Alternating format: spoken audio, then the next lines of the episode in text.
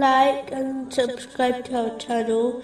Leave your questions and feedback in the comments section. Enjoy the video.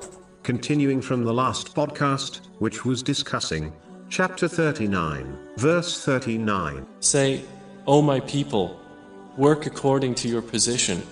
A Muslim should never look down on others, believing that their path is somehow superior to the path of others, especially those who are on a lawful path. Also, they should firstly understand that they are unaware of the final outcome of their life or the lives of others. Someone on an unlawful path can easily, sincerely repent and be saved before death. Secondly, in the case of lawful paths, a Muslim should understand each person has been granted the best path for them, which differs from the best possible path of others. For example, if one Muslim spends most of their time in a mosque and another Muslim spends most of their time on lawful, worldly things, such as an occupation, the first Muslim is not better than the second, as each person is on the best path for them. If they swapped places, it would,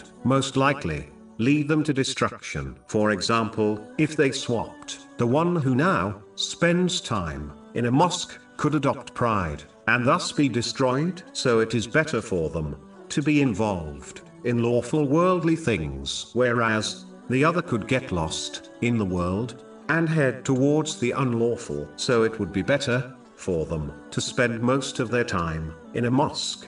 Therefore, Muslims should never be jealous of each other, nor look down on each other, as each person is on the best possible path for them, as long as this path is lawful. Of course, this attitude will always lead to humility and mutual love for each other, and according to a narration found in Jami At Tirmizi, number 2510, loving each other is a characteristic which leads one to paradise. It is important to note, this does not mean one should not try to improve themselves by acting on the teachings of Islam. It means they should be happy for others who are journeying down a lawful path.